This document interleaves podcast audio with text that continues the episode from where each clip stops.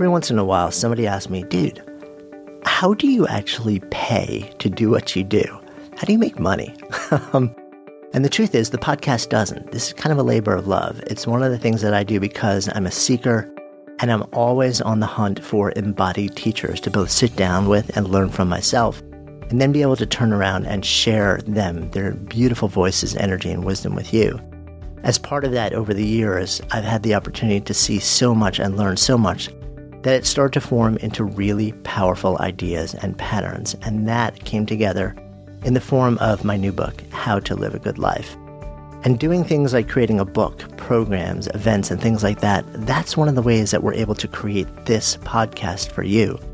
So if it sounds interesting, if you'd be curious about diving into a single book that brings together so much of the wisdom that's been gathered on this podcast over many years and really serves as sort of a, an operating manual for a good life, then please go check it out How to Live a Good Life. It's available at booksellers pretty much all over the United States, Canada, Australia, the UK, kind of all over the world right now. And we'll give you a link in the show notes if you want to find it as well. You can also download and read the first chapter completely on me at goodlifeproject.com slash book. On to our show. And the elevation of human consciousness is not the quantity of how we work, it's the quality of what our purpose is. Today's guest, Radhanath Swami, came up in uh, the suburbs of Chicago in the 50s and 60s, and it was a time of pretty major civil strife, and he really suffered seeing all the suffering around him. Decided to go on a bit of a walkabout that took him on a journey into Europe, which then led him through all sorts of other countries from Afghanistan to Iran to Nepal, where he eventually spent years as an ascetic and found his teacher in India, where he then became a devotee of bhakti yoga, which is devotional yoga, the yoga of devotion, and has since gone back and forth for the better part of 40 plus years doing incredible acts of service, building institutions that serve more than 300,000 uh, kids who are in need in India and traveling the world, sharing the message of bhakti yoga, devotion, of love. And it was really wonderful having an opportunity to sit down with him,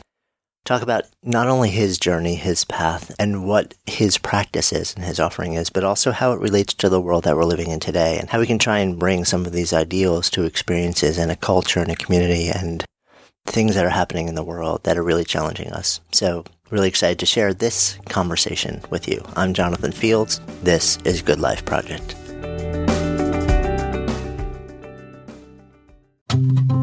The show is sponsored by meditation app 10% Happier. So the app it comes with courses that they teach you how to stress better, deal with difficult emotions and build healthier habits. I love that the material is entertaining and relatable. The host, New York Times bestselling author Dan Harris, he's funny, he's real, he's vulnerable, and he's teamed up with some of the world's best meditation teachers to show you how meditation helps kind of smooth out some of life's wrinkles using cutting edge science and hard won experience to demonstrate the tangible benefits that meditation can have. And listeners of Good Life Project get 40% off. Just go to 10%.com slash goodlife. That's 10% all spelled out, T-E-N-P-E-R-C-E-N-T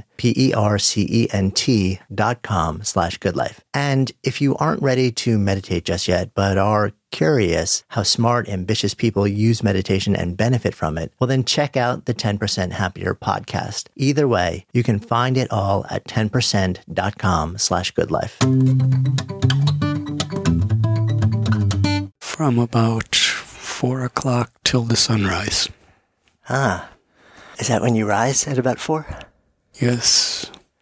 Hmm. In the Vedic tradition, which which I follow. It's called Brahma Muhurta. It's considered a very sacred time of the day. Mm. What is that Sanskrit? Sanskrit. What does that translate to roughly? Brahma means God or the spiritual origin. Muhurta means a time. Mm. So it's a time that's especially conducive to reconnect with our true self, with God. Mm. Yeah. And it's a very special time that's very quiet because the society's very active, passionate activities are not really started yet. Mm. It's the time when people who are out most of the night are finally sleeping, and it's before the people who work all day wake up. Right, it's that, that very tiny window of time yeah. where everything just kind of settles. So it's a very, very special time where the atmosphere is very relatively clean for meditation, for chanting God's names, for studying. Hmm. Can you tell me a little bit about your morning practice? Generally rise around four. And at our ashrams and temples, we all come together about 4.30 for what is called kirtan or congregational mm-hmm. chanting, chanting, where we sing different mantras and prayers together, God's names. We follow the path of bhakti. Bhakti means the original love that's within the heart of every living being, which is the potential of the soul, is to love and be compassionate. And that love is within all of us. And bhakti yoga is, yoga means to reconnect, union, to reconnect with that love that's within us. So our name of God is Krishna, which means all attractive. Mm. And in the morning we chant these beautiful prayers and it's a way of unifying all of our hearts with that one spirit of seva or service and devotion. And then after that, we have personal meditation on our mantras for about an hour and a half. And then we have, usually we study various holy texts for some time. Mm. And then um, we have more congregational chanting or kirtan, and then by then it's time for breakfast. and then people perform whatever activities they have in the day. Yeah, I'm just thinking the the level of communion and intentionality that infuses your day before the average person wakes up is is kind of stunning. The principle is that if we have a strong foundation, then what we build on that foundation has great substance because through the day there's many storms, temptations, fears, challenges, and in order to pass through those with integrity, with dignity, with peace, with compassion, it's important that we have a foundation just like in a building, if the foundation is strong, then even if there's a storm, mm. the building will stand. But if the foundation's weak, however magnificent the appearance of the building is, it will crumble if there's a storm. So, you know, to remember God, to be in harmony with God, when we're in harmony with God, we're in harmony with our true self we're naturally in harmony with other living beings, and we're in harmony with the environment, with nature. Yoga means that union or harmony. Hmm. When our body and our mind is in harmony with our spiritual force, the, the soul, and when our soul is in harmony with God, with each other, and with nature, then our life is harmonious. But we need a good foundation in order to do that. Mm. So we start each day by developing that foundation through quiet spiritual practice. Yeah, it's striking also. It feels like so much of modern day life is you open your eyes. The latest research I've seen is that a frightening number of people sleep with their devices either next to them or even in bed with them.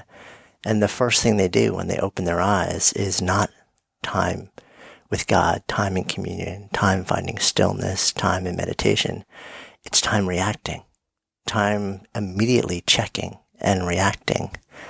And I, I really, I often wonder what that's not just doing to our brains, but our lives. It's very true.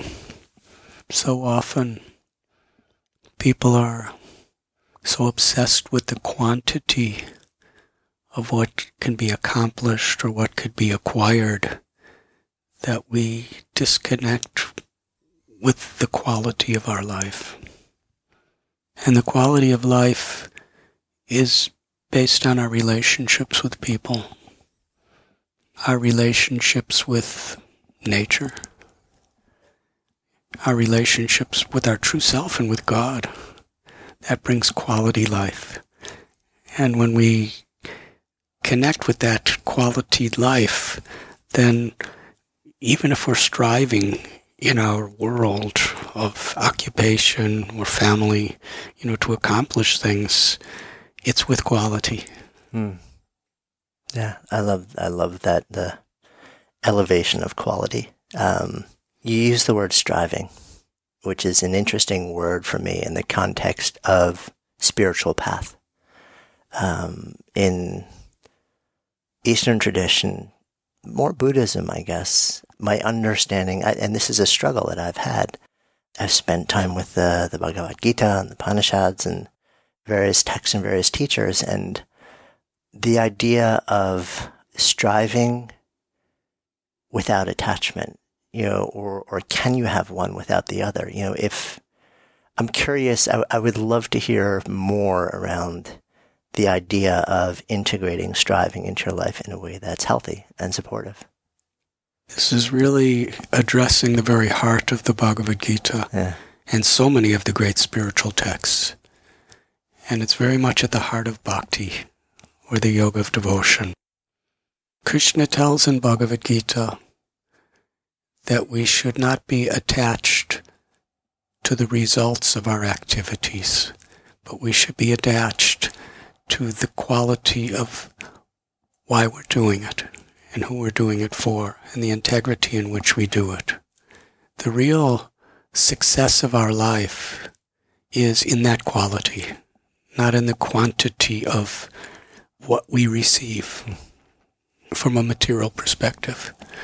Because in many ways, what the material results are is beyond our control, whoever we are. But the goodness of our intention, the sincerity of our compassion is within our control. So the Gita teaches that we should strive to do the best we can in whatever occupation we're in, whether in business or engineering or science or education or farming or banking. We obviously you know, need to strive because it's a competitive world. But it should not be with greed. Should not be with arrogance, with envy. It should be in a spirit of expressing our gratitude and our in our compassion in our life. Tell me how attachment interacts with that. I, I mean, you've spoken to it to a certain extent, you know, in Arjuna's quest and the conversation with Krishna in the context of everyday life, I guess this is this is the struggle, and to a certain extent, I'm I'm trying to pass through the conversations I've had with listeners because I, I, I wonder if this would be a question they would love to hear your wisdom on, which is the idea of it feels very difficult the the notion of putting all of your efforts, um, all of your energies into striving for something without forming an attachment to attaining it. Uh, you look at, from a practical real world standpoint, um, scientists, researchers who are trying to come up with a cure for a pervasive disease in society. And while many researchers are absolutely just driven by the process of discovery, you know, Richard Feynman, famous physicist, you know, it was, it was about the joy of figuring the thing out. If you remove the carrot at the end of it. How do we get people to work? Does the striving, does the work towards some auspicious end still happen if we truly detach from attaining that end? I'll give an analogy and okay. then try to explain it further. A mother will strive 24 hours a day if necessary to take care of her baby child. Hmm. She's not making money. She's not getting power. She's not getting fame. But she will strive as hard or harder than any businessman or scientist because she loves the child. So love is the most powerful motivator. So if what we're doing, and this is the very heart of the Gita, if whatever occupation we have, if we tune in to our true self, and when we tune into the true self, we tune in to God. And there's a beautiful verse that when you water the root of the tree, the water will naturally go to every leaf, flower, and twig of the tree. Mm. So when we actually tune into our true self, we tune into God, then we naturally understand our relationship and the love that is within us extends toward all living beings, toward the environment, because they're all connected to God. We see every living being as a child, a brother and sister, and we see the environment as the sacred property of God. And then we're striving, but not with greed, not to exploit, we're striving because we have a higher purpose to express our love and be compassionate. In our ashram in Mumbai where I live, they're simple farmers who are just growing a few crops, but they're doing it in a spirit of love and devotion to God and, and, and sharing whatever they have with others. And we also have multi, multi millionaires and even some billionaires who are doing the same thing as the farmer in the sense that they're working really hard, international competition, but they're not just doing it out of greed.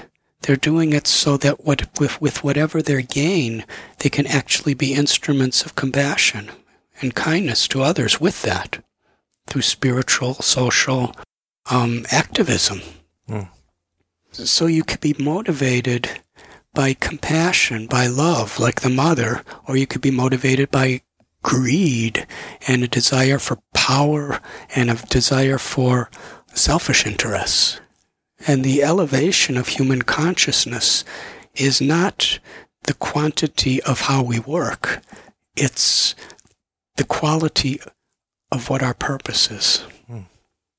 I, I love the idea of being an instrument of compassion and love when we look at what's happening in the world today, you know, you and I are sitting here on a beautiful day in the Upper West Side of Manhattan, recording this shortly after uh, a vice presidential debate in this country. And when we look at what's going on in the world today, I don't know whether there's so much transparency and so much coverage at this point that we're just seeing a lot more of the opposite of love and compassion or whether somehow there is more of the opposite.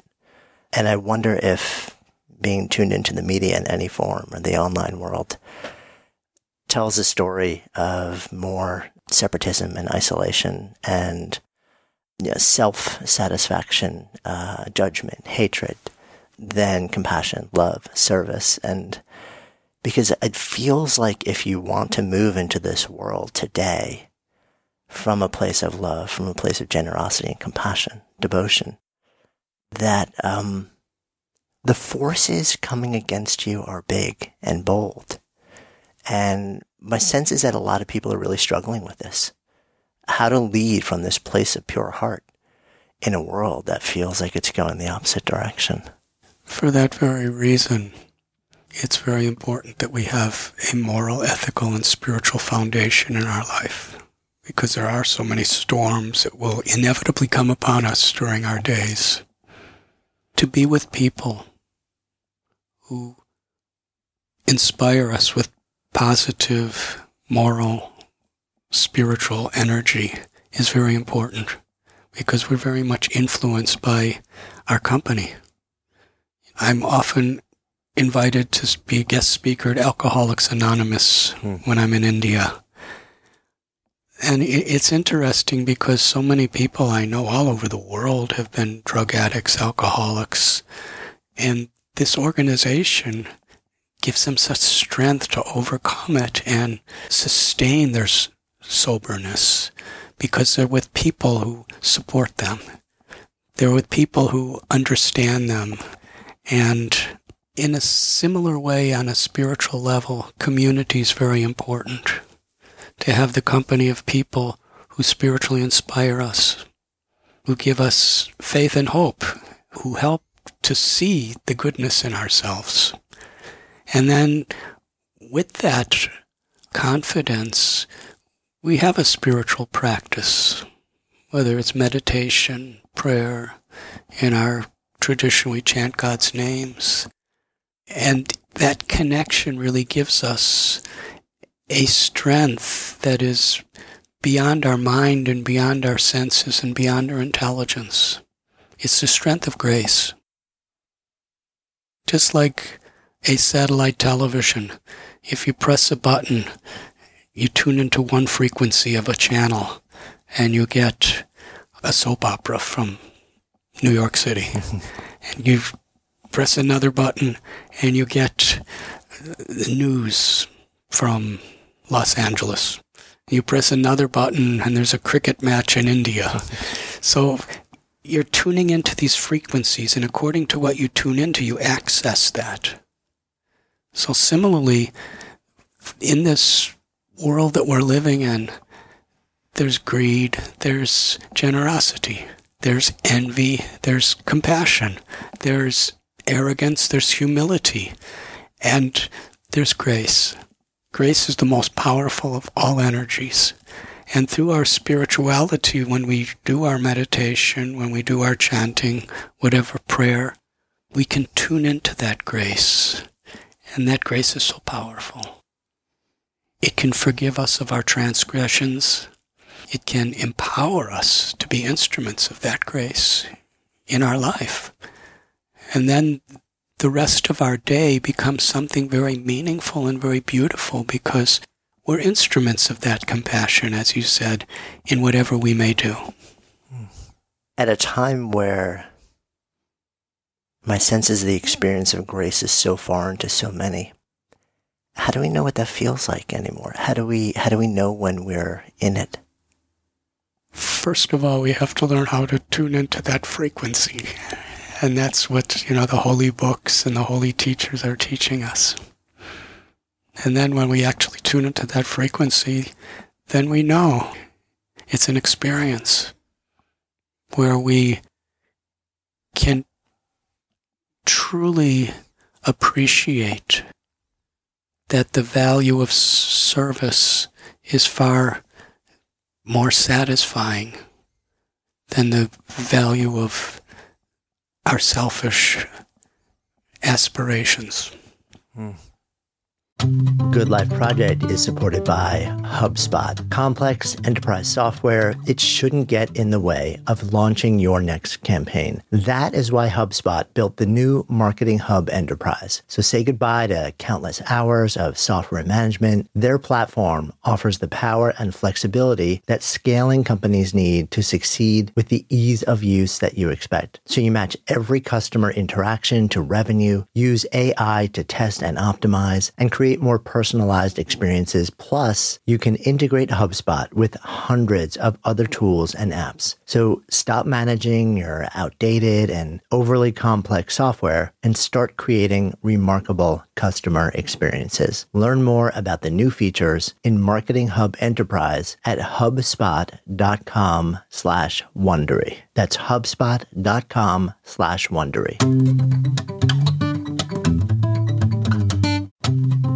Good Life Project is supported by Signature Hardware. So if you're looking for the perfect item to take your kitchen or bathroom or house up a notch, head over to signatureHardware.com slash goodlife. They offer an incredibly wide variety of pieces for every room in your house with more than 20 years experience supplying vanities, sinks, tubs, hardware, plus all the classics, latest styles, and they're in sync with all the trending colors and design touches. And they also have amazing customer service to help guide you through the process so you'll never feel lost or intimidated, gotta love a company that really stands behind what they offer. Stephanie and I actually picked out a collection of eight furnishings that we love. They're unique and are 100% our style, so maybe you'll like them too. And you can see for yourself at signaturehardware.com slash goodlife. You'll be amazed at the variety and the quality. So visit signaturehardware.com slash goodlife to find your style today. That's signaturehardware.com slash goodlife. Or just click the link in the show notes now. Real life isn't always perfect, but with Signature Hardware, it is beautiful. Is grace the as as you're sort of describing grace, the, the phrase Jivamukti came into my head. Um, you know, which my understanding translates roughly to liberated being, w- which I've always looked at as something that in a practice you might strive to explore, but very few people ever actually experience. And so when you're you're you're talking, my my first thing well is is grace that that same state. My sense is it's not that. And tell me if I'm projecting or hoping, maybe that grace is something that very likely exists all around us and within us all of the time, and it's less about creating it and it's more about reconnecting with it. Exactly. Grace is not created. God is the extension of his love to every living being, which is forever. It's like the sun is shining for everyone at noon. And some people are in a cave and some people come out in the sunshine. Grace is that sunshine. It's the extension of God's love, God's compassion. And our spiritual practice is meant to take us out of the cave of our selfish egoism those tendencies and actually experience the light of God's love in the form of grace. And once we experience that, then our greatest joy in life is to share that with others. Hmm.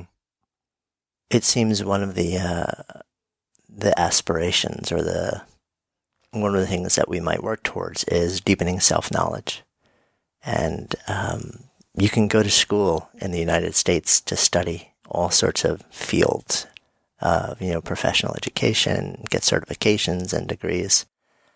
How do, what are the first steps for us to start to take, following the name of your recent book, The Journey Within, you know, to, to the process of self discovery that, that searches inside of ourselves and really asks the question, who am I?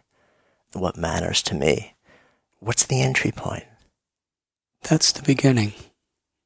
When we have an experience in our life that there is something beyond all these ever changing experiences of life. There's a proverb. You can tell how rich you are by counting how many things you have that money can't buy. Mm-hmm. because we see in the world, you know, there's people who really have very little materially and they're suffering. But we see that even the wealthiest millionaires and billionaires are suffering. Essentially in the same way, but apparently in different ways. There's suffering of the body and mind, there's suffering caused by other living beings, there's suffering caused by natural disturbances, and they apply to everyone. And whether we fulfill our material ambitions and we realize this isn't really where it's at. I remember one of my dear friends was very close with George Harrison of the Beatles. And when he was on the top of the world with the Beatles, you know, he had wealth, he had fame, he was young, he was tremendously talented as a musician everything he was striving for, he had it. But he understood he didn't really have anything. There must be something beyond this. There must be something deeper than this. Because, you know, when we don't have something, we think we'll be happy when we have it. But when we have it, there's not much more happiness. So what is it? So, you know, that led him to the spiritual path. So it's very important beginning in our spiritual life to recognize that there is something very beautiful and very wonderful at the core of being a living being. And what is that? What is beyond death? Is there something? And all the great sages and yogis and saints have taught us that there is something beyond the flickering, changing world and beyond death. And it begins with a sincere inquiry at this point who really am I? If I'm going to be happy, who really am I?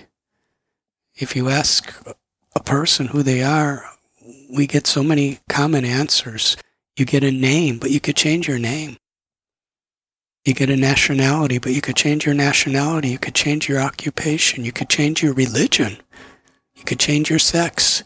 Practically everything's changing. We're young.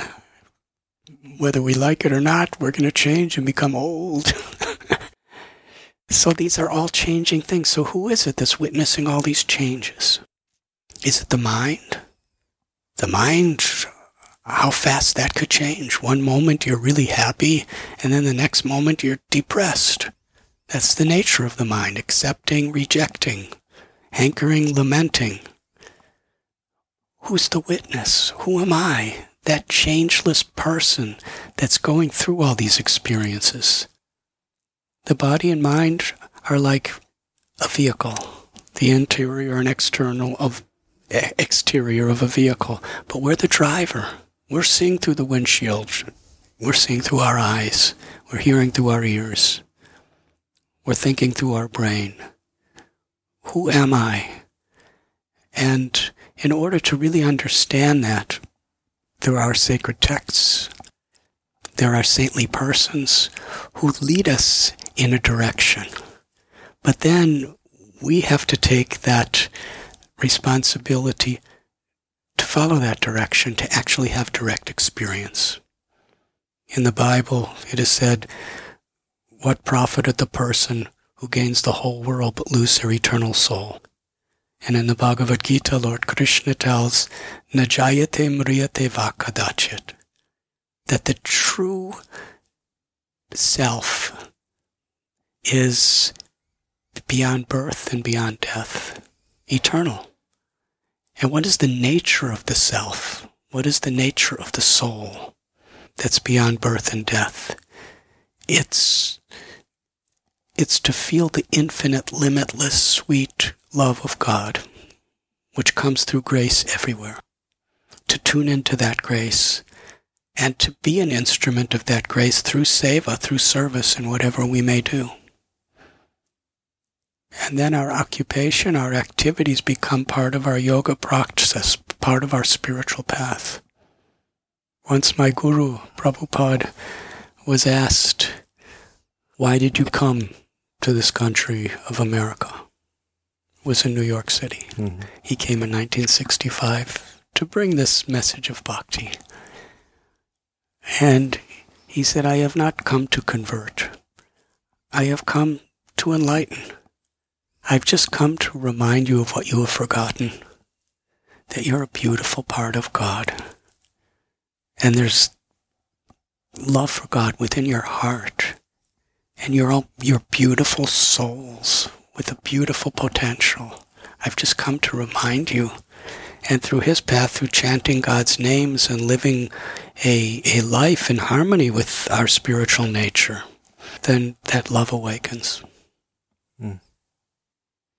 When I think about the word God, and um, it's a word that you're very comfortable with, um, when we step outside of this room and God is seen in different ways by different people and defined in different ways, sometimes in ways that bring us together, but increasingly in the world around us, it seems in ways that not only drive us apart, but are used as rationale for violence against each other. I know you've written about and spoken about your understanding of God and of it, there essentially being this one presence that people speak of differently. Take me to the conversation around that a little bit. we were giving the analogy of the sun. In India, the sun is Surya. In English, we say the sun. In Mexico, I believe it's Sol. Sol. Yeah. So every language has a different name for the sun. And the sun does rise in Mexico and it rises in India. It rises in America. So when the sun rises in America, is it an American sun? When the sun rises in India, is it an Indian sun? The sun is the sun. Has many names. In a similar way, the Bhagavad Gita tells Yada yada hi dharmasya glanir bhavati bharata abhyutanam dharmasya tadatmanam srajamyaham. This is Sanskrit.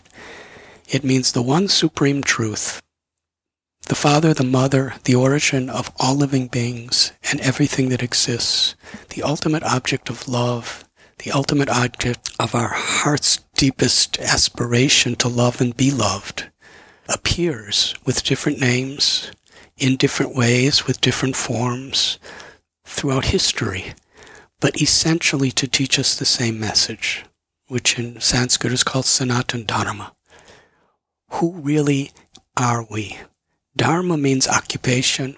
It can also mean religion. It can mm-hmm. also mean spiritual path. It can mean nature too. Our true nature is to love. That's what everybody is longing for. Ananda Mayobhyashat. Everyone is looking for pleasure. The little ant or the cockroach, depending on where we're living. That's New York City. We probably have more of this here. or, or, or the or the not so little rats. or the not so little rats in the alleys. It may sometimes get into our homes. They're just looking for pleasure. And the billionaire is looking for pleasure and the middle class is looking for pleasure. Everyone's looking for pleasure. Wherever there's life, there's a search for pleasure. And the reason we don't like pain is because it interferes with our aspiration for pleasure. Why do we all have that in common?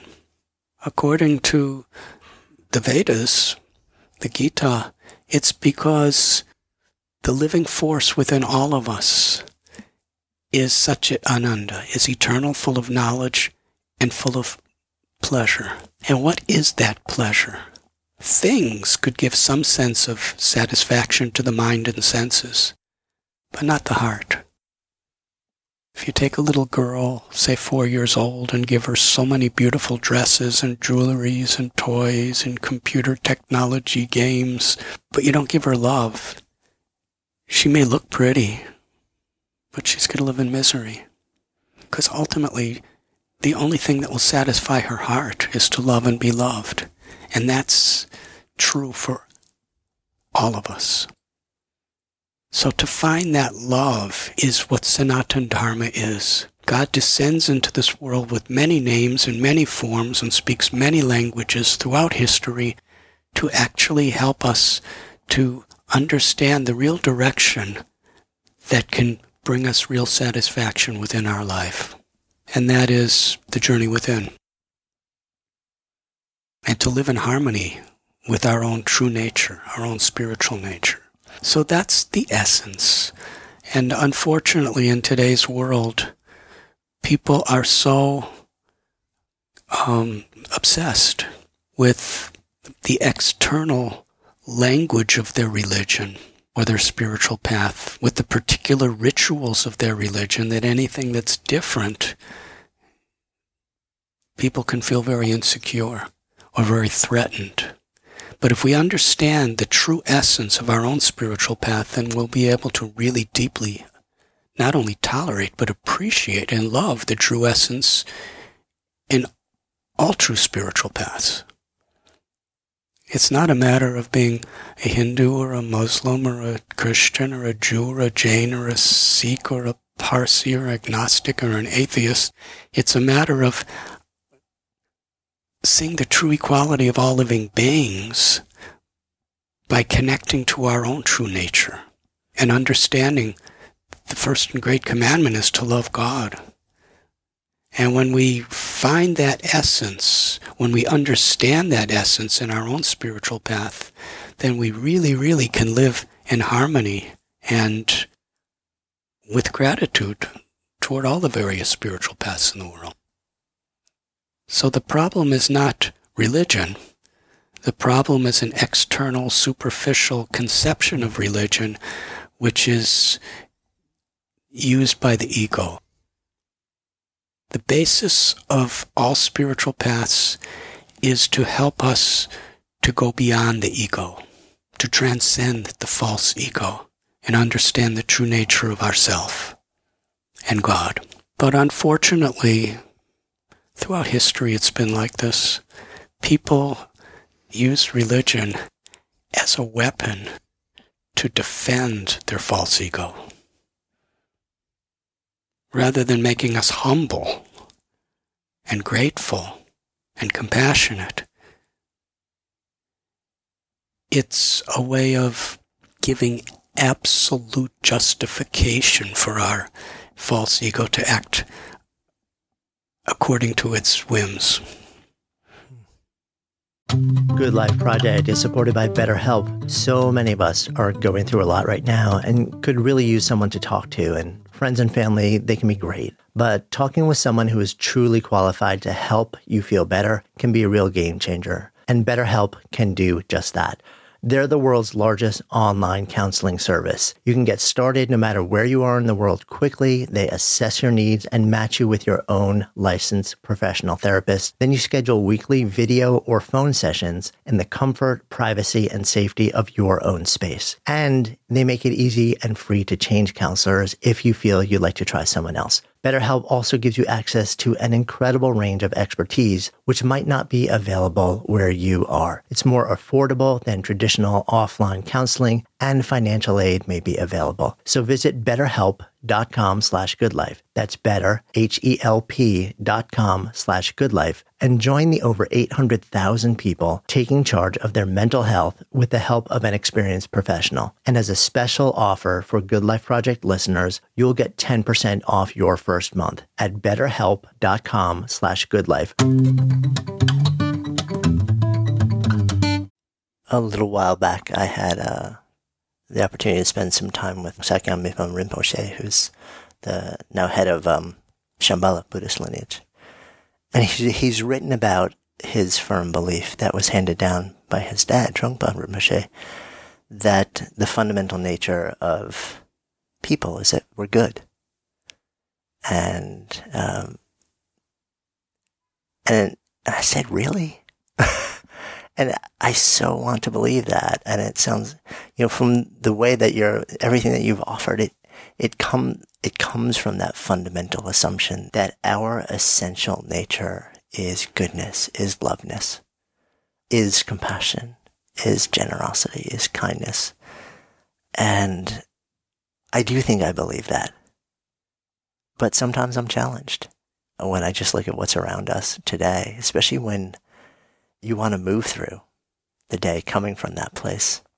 But I think that's a lot of the work that we're trying to do with, you know, with these conversations with the community that we're building at Good Life Project. And clearly the work that you're doing in the world and on a much larger scale, the communities and service projects and everything that you've been building.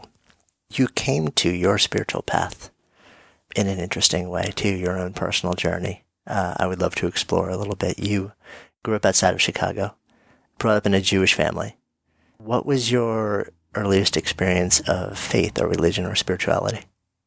My family were religious, not in a ritualistic way, but in the way they expressed their feeling of responsibility to God through taking care of the family. Mm. You know, my mother, my father, my uncles, my aunts, my grandparents, they, they expressed their religion through their acts in that way. They weren't so formally connected with the ritual aspect of the religion. But when I was growing up, I saw, as you were expressing, so much hatred in the name of a loving God, so much arrogance where I see we're supposed to be learning to be humble. And it really confused me. And I came to a point where I became more of a social activist to mm. try to make changes in the world. And this was the 50s and 60s also, where there was tremendous civil unrest and Yeah, this was I, this was a moment in our history. this was the 1960s when I was just coming into my teenage years, and I was just caught between so many confusing situations. But even through my social activism, I could understand that unless there's really a goodness of the heart, it's not sustainable. It's almost hypocrisy. And I wanted to find that goodness of heart. And it led me on a spiritual search. But then there was a crossroads. Because of so much arrogance and hatred in the name of a loving God, I either have to reject religion or I have to find that essence within it. And I just believed to the very core of my heart that that essence was there. And I began to study various spiritual faiths to try to find that essence. And in my own search, I went to Europe when I was a teenager, and I ended up hitchhiking through Europe studying Judaism and Christianity, and then I hitchhiked through Turkey, Iran, Afghanistan, Pakistan. I studied Islam, and I came to India and traveled to many holy places in the Himalayas and in the plains, and I studied various forms of Buddhism, Hinduism, yoga. And I was finding that essence in all these spiritual paths. And I was also finding so much sectarianism, so much judgmentalism, and so much arrogance in, in each and every one of these spiritual paths. And it it fascinated me in the sense that through both the challenges and the heartbreaking situations I was in and the beautiful experiences with enlightened souls, it deepened my faith that there was something beautiful at the heart of it and I must find it. Mm-hmm. And it ultimately, by God's grace, it brought me to the path of bhakti, where I found something very, very beautiful. The name Krishna is the name of the Supreme Being, and it means all attractive. It means all beautiful. It's where the power, the ultimate power of God is in sweetness, love, and compassion, and to somehow or other reconnect ourselves with that compassion. The journey that you took brought you to the other side of the world through a lot of experiences, a lot of study, through years of asceticism also, and I imagine a certain amount of suffering along the way and discovery. For somebody who is listening to this as they're going from one stop to the next stop, this conversation, and something is awakening inside of them, and they're saying, huh, I buy this, but I don't want to go on that journey. are there shortcuts along a spiritual path? If there are, I haven't found any, but, but I, I wonder if some, if some people hear conversations like, like we're having and ideas like you're offering say, yeah, I get it.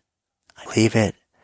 It resonates, but it seems like everybody who's gotten there has gone through some sort of long, deep, intense hero's, heroine's journey that involved a great deal of disruption and suffering. Can I get to a similar place in my life without that? I traveled across the world to find my path. And I came back to visit my parents, and I remember sitting in their back porch and with full conviction understanding whatever I found there is right here. Hmm. I really didn't have to go anywhere. The journey home is the journey within our own hearts. We can connect to that joy of the soul wherever we are.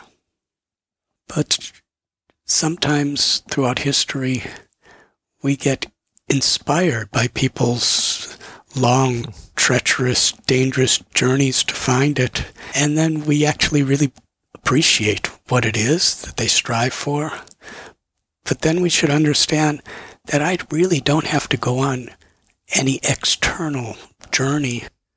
I just have to learn how to know myself, to live in harmony with our own souls, body, mind, and soul in harmony, to not exploit nature, but to learn to respect nature, to not exploit each other, but to learn to respect and appreciate each other.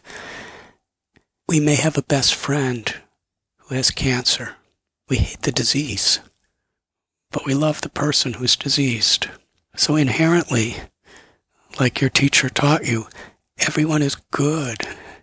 Everyone is part of God in our tradition. Everybody is related.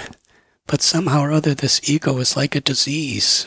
And the symptoms of the disease may be greed, it may be violence, it may be hatred, it may be so many things, depression. But we, we should see that it, the person is suffering these conditions, but the person, him or herself, is actually a beautiful child of the same supreme being.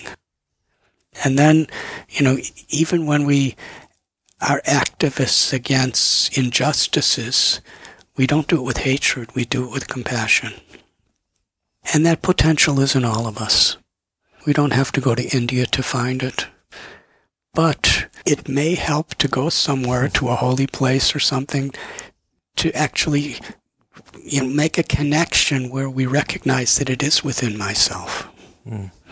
But one can become a fully enlightened soul in Manhattan Island of New York City if we sincerely take to our spiritual path.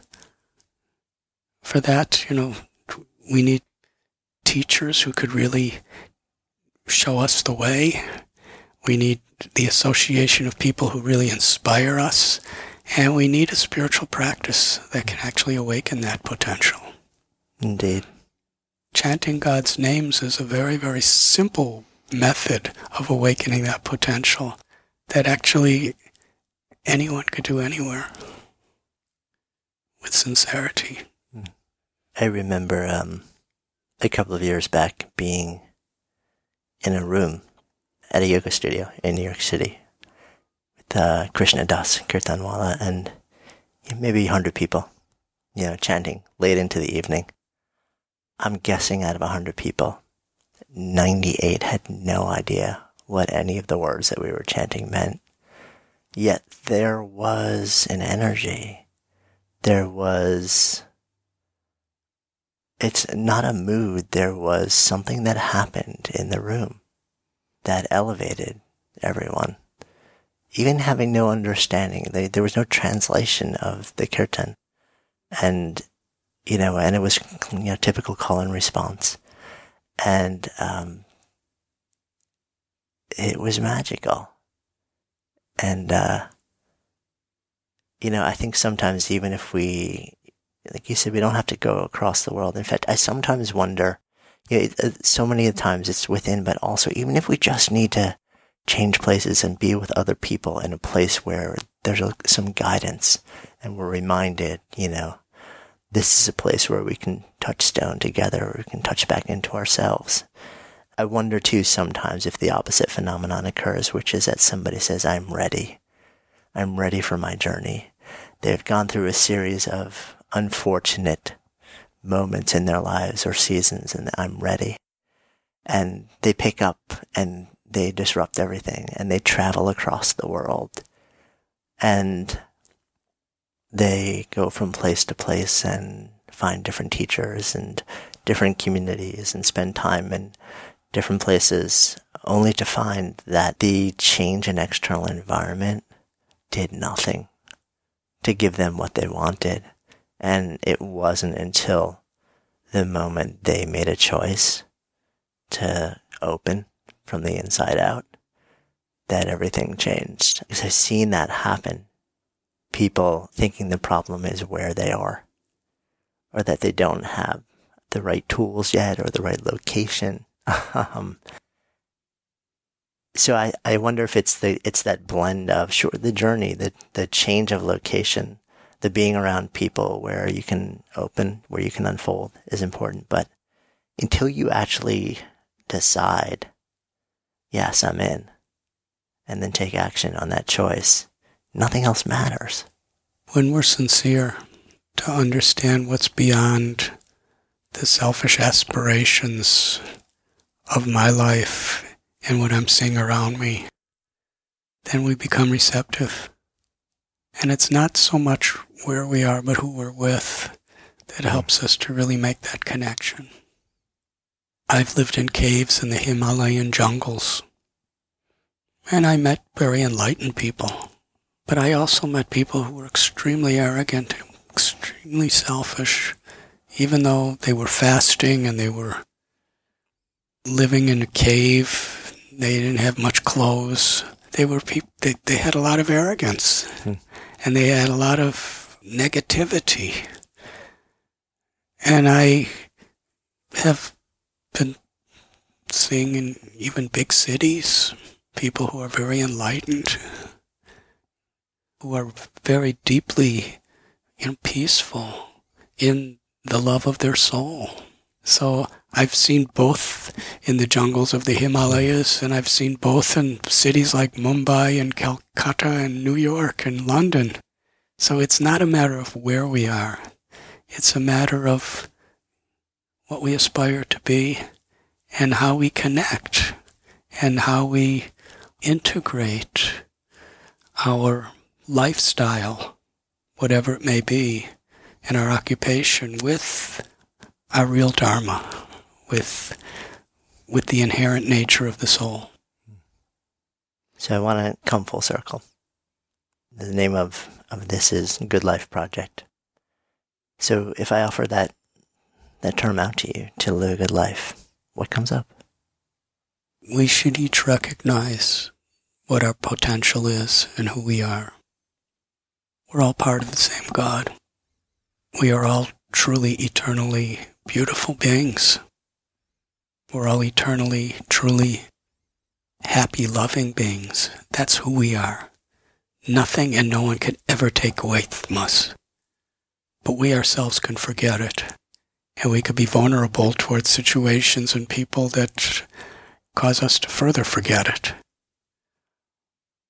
Or we can make a commitment to actually recognize that beyond my vulnerabilities, beyond my propensities to fall into depression or sadness or greed or endless longings that are not fulfilled, whatever heartbreak, there's something that is beyond that, and that's who I am. And we have to keep focused on the true beauty that nothing and no one can take away from us, our inherent nature. And to pursue in our life people and a spiritual path that actually help to awaken the truth of my potential. To love, to be an instrument of compassion, is the real beauty of life. It's who we are, it's who we've always been, and who we always will be. But how long are we going to forget, be in forgetfulness of that? That's the question we should ask ourselves. And when we really are determined, yes, I want to make a positive difference in my life and I want to really make a positive difference in this world and I want to reconnect and have that spiritual foundation I could build my life upon, then we will seek out people who will enlighten us and we'll speak, seek out a spiritual path, not a sectarian concept, but something that will actually bring out that divinity.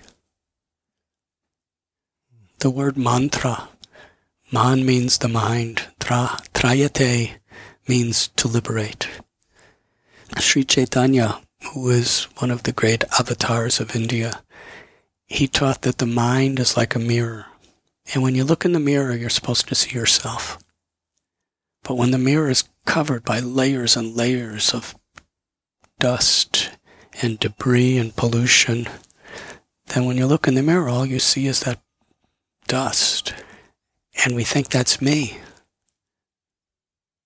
Spiritual process in our tradition, it's chanting God's names especially. It's, it's a method of cleansing the mirror of the mind. And when the mind becomes clean, cleansed of the dust and the debris of envy and arrogance and selfish passions and greed and illusions. In other words, these are various byproducts of the false ego. As the mind becomes cleaned through our spiritual process and through our lifestyle, then we actually see who we really are. And we see we're part of God. We're truly beautiful people. Let the shine of my beauty come through whatever I'm doing. And that's good life. Thank you. Hey, thanks so much for listening. We love sharing real, unscripted conversations and ideas that matter. And if you enjoy that too, and if you enjoy what we're up to, I'd be so grateful if you would take just a few seconds and rate and review the podcast. It really helps us get the word out. You can actually do that now right from the podcast app on your phone if you have an iPhone. You just click on the reviews tab and take a few seconds and jam over there. And if you haven't yet subscribed while you're there, then make sure you hit the subscribe button while you're at it, and then you'll be sure to never miss out on any of our incredible guests or conversations or riffs. And for those of you, our awesome community who are on other platforms, any love that you might be able to offer sharing our message would just be so appreciated. Until next time, this is Jonathan Fields signing off for Good Life Project.